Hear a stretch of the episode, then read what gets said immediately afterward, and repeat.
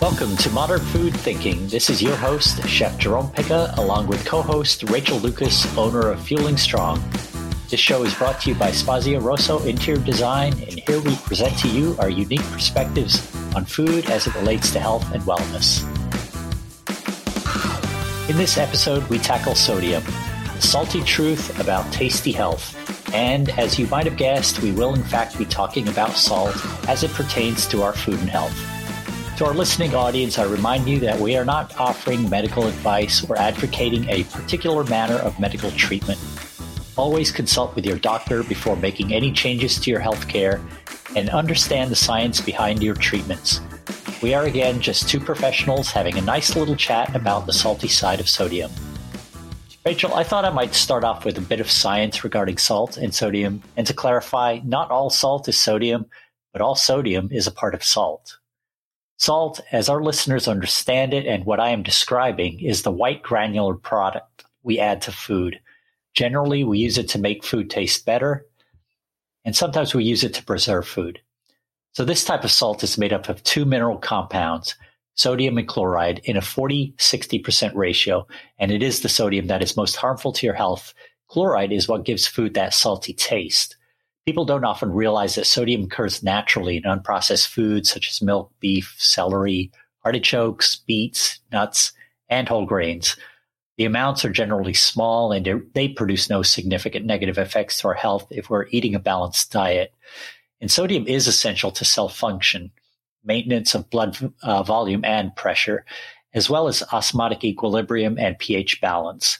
Sodium is also an electrolyte and plays an important part in neuron function and osmoregulation between cells and extracellular fluid, what is sometimes known as boundary free water.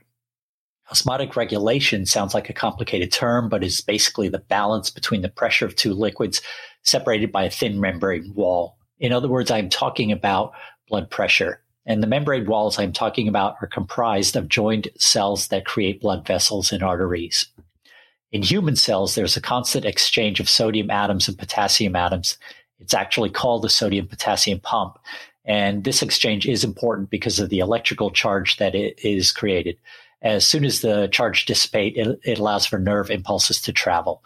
So a defibrillator, for example, achieves a similar exchange, but on a much larger scale, which is why they're used in the event of cardiac arrest situations.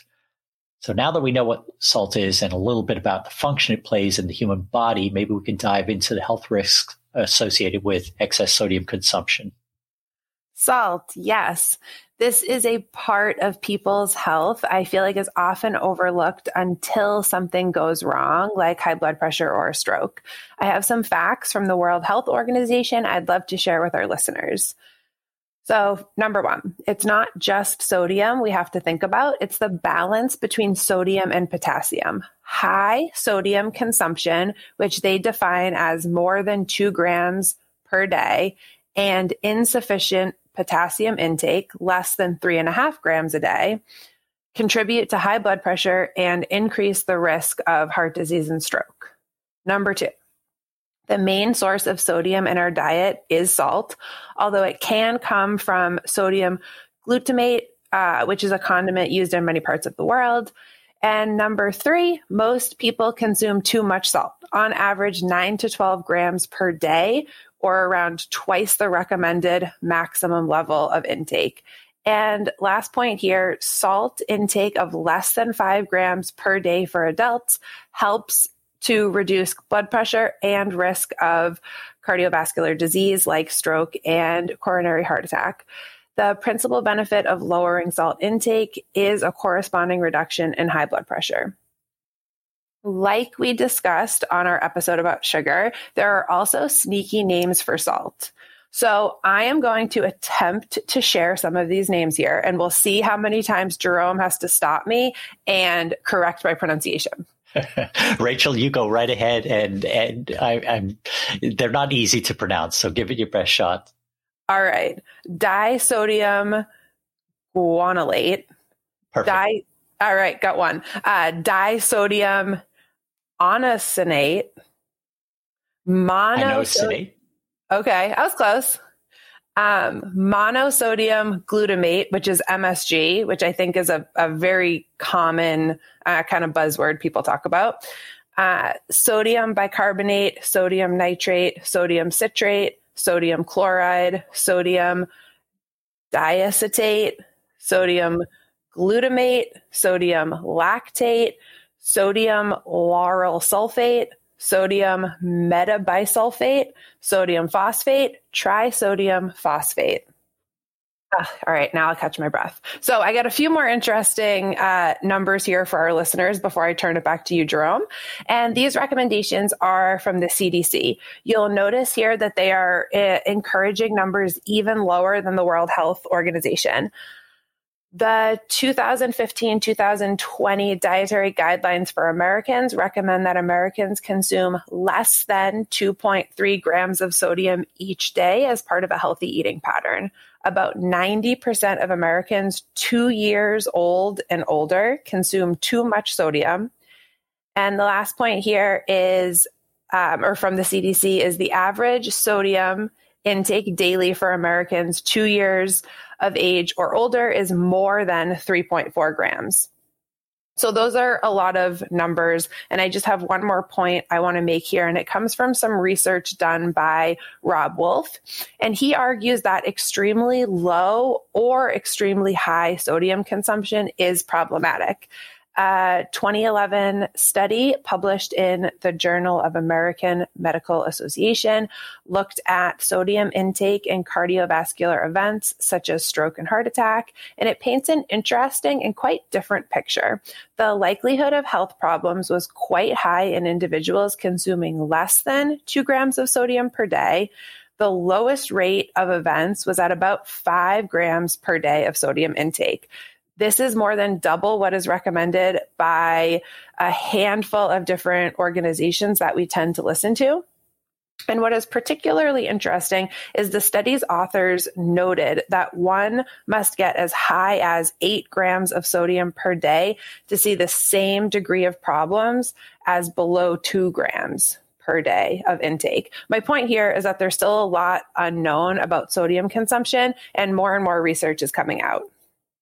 Yeah, Rachel, I think your, your points uh, about the AMA 2011 journal uh, article is a very good one, as well as the research by Robb Wolf and the wide degree of recommended sodium intake.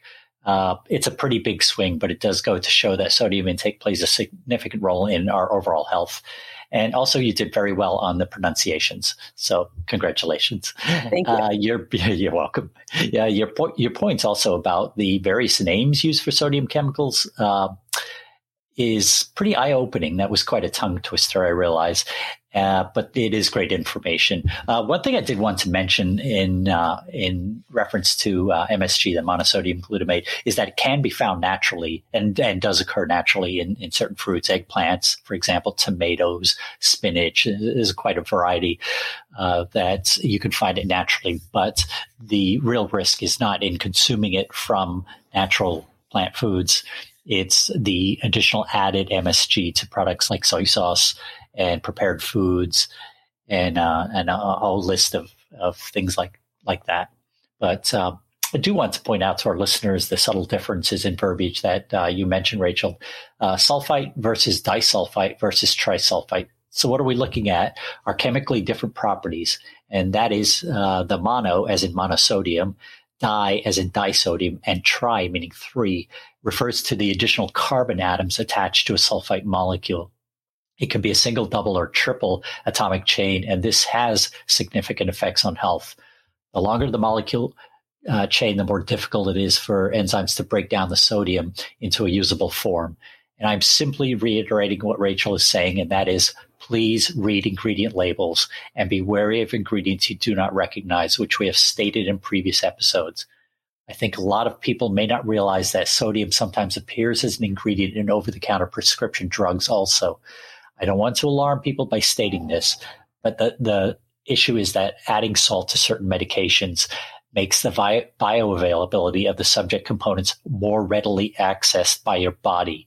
Potassium actually works slightly better, but uh, sodium is a lot less expensive, which is why it's used by the medical industry. Salt is also important to help muscles contract and relax and to maintain the balance of water and minerals. And this is the osmotic regulation I was referring to as we opened our show. So, in thinking about how we can safely use salt as an addition to our food and avoid hypernatremia, and let's face it, almost everybody likes a bit of salt in their foods. Let me just point out that excess salt in our bloodstream can be avoided most easily by avoiding highly processed and packaged food, fast food, ham, bacon, mass produced bread, energy drinks high in electrolytes, pizza, and snack food. This uh, this is a uh, this last one, the snack foods, is a big one. Uh, please skip the potato chips. Anyway, this list could go on and on. Hypernatremia is the state of too much salt in your system and can lead to high fever, vomiting, diarrhea, dizziness, extreme thirst, confusion, kidney failure, and seizures. Most people who are trying to cut down on salt intake immediately move to simply not adding salt to their food, but adding salt to the food at the dinner table, which only accounts for 11% of total salt ingestion. The vast majority of consumed salt can be found in the highly processed and manufactured foods I just described. And did you notice what was missing from that list? Fresh produce. It really is the best way to avoid high sodium levels in your body. I love these points, Jerome. A lot of my clients are struggling to reduce their sodium intake, and the first line of defense always seems to be cooking without salt. But I don't believe that's the problem. And to your point, um, 11% is is really, really low. So the first line of defense against too much sodium has to be reduction in highly processed food, chips, cookies, deli meats, fast foods, etc. If you eat a whole food diet and salt your food moderately, it just won't be a problem for you. I'd like to point out something here for any of our listeners on a low carb or paleo type diet. Low carb diets are diuretic in nature, meaning the kidneys excrete electrolytes at a higher rate.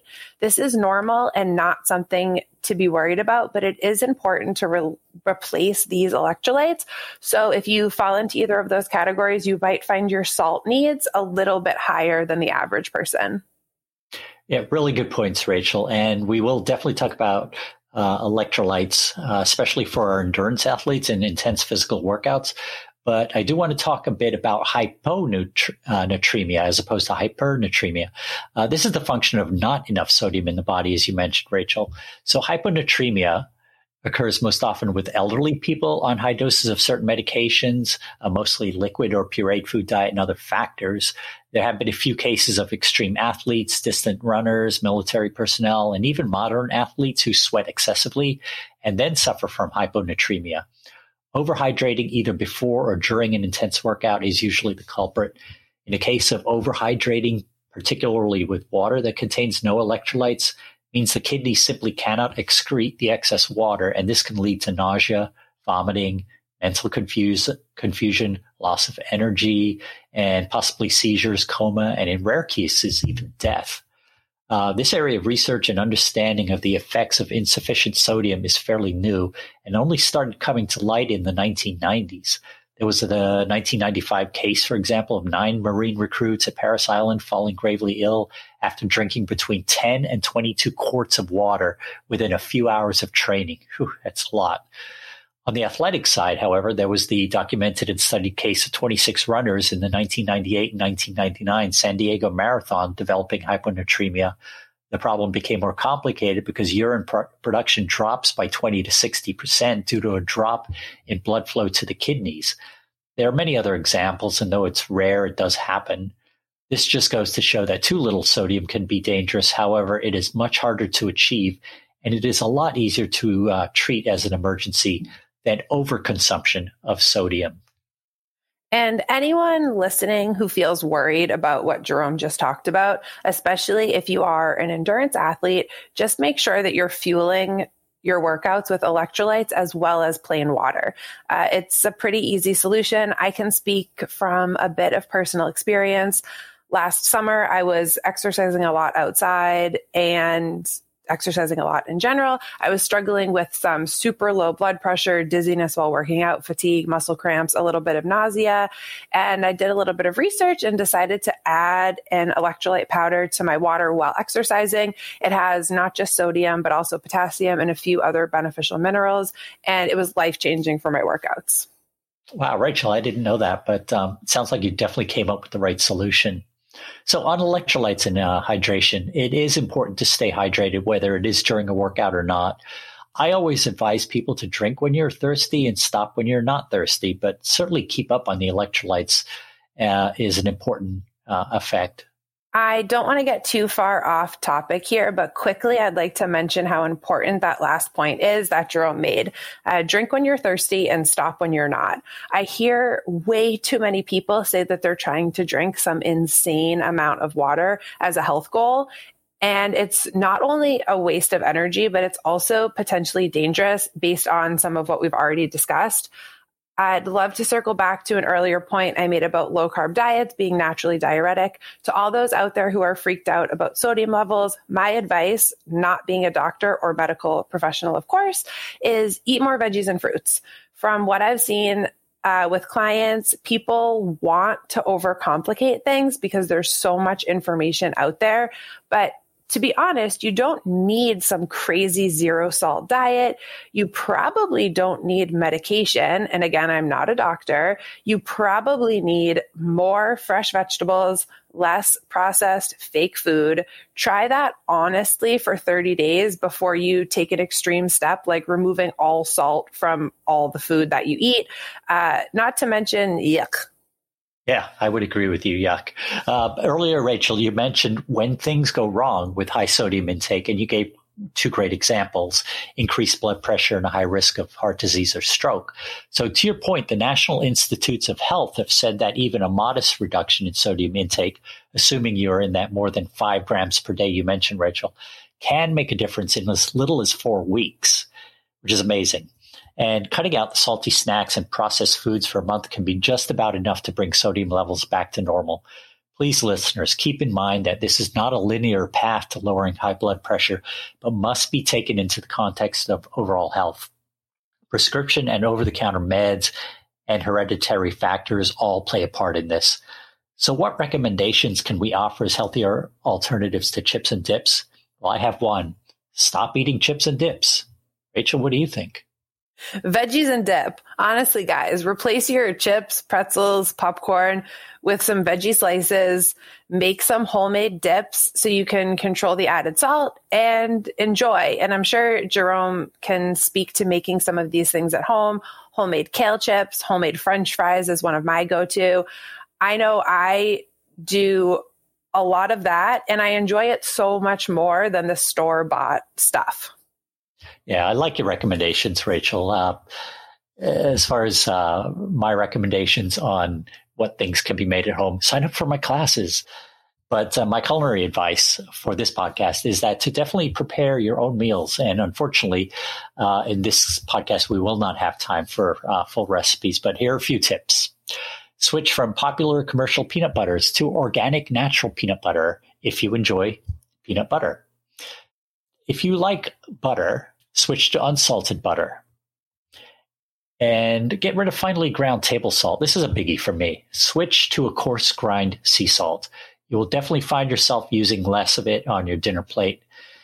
And lastly, I would say please stop buying deli meats. Can't stress this enough. These are some of the highest salted foods that you uh, may be consuming on a weight to weight ratio versus salted snacks it is very likely that may, you may be consuming four to six times more sodium with deli meats than the Cheetos you had for breakfast.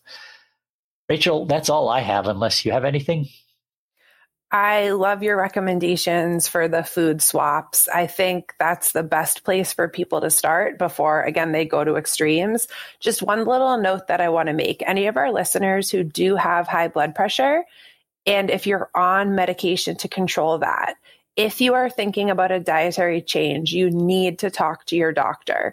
With a dietary change, like we're discussing, even swapping some of those store bought options for more fresh foods and produces, uh, it will affect your blood pressure in a good way. Um, meaning, if you're on medications, your doctors will need to monitor you and adjust them. Uh, the last thing you want to end up with is super low blood pressure. Um, so just make sure that you're communicating with your doctor. Dietary changes, like we've laid out, can be incredibly beneficial. But anytime you're taking medication, you must have a discussion with your doctor. Excellent point.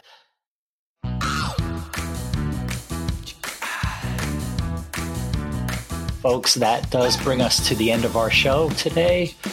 And we would like to thank you for listening to this episode of Modern Food Thinking with Jerome Picca and Rachel Lucas, owner of Fueling Strong, and edited by Jeremy Nessel.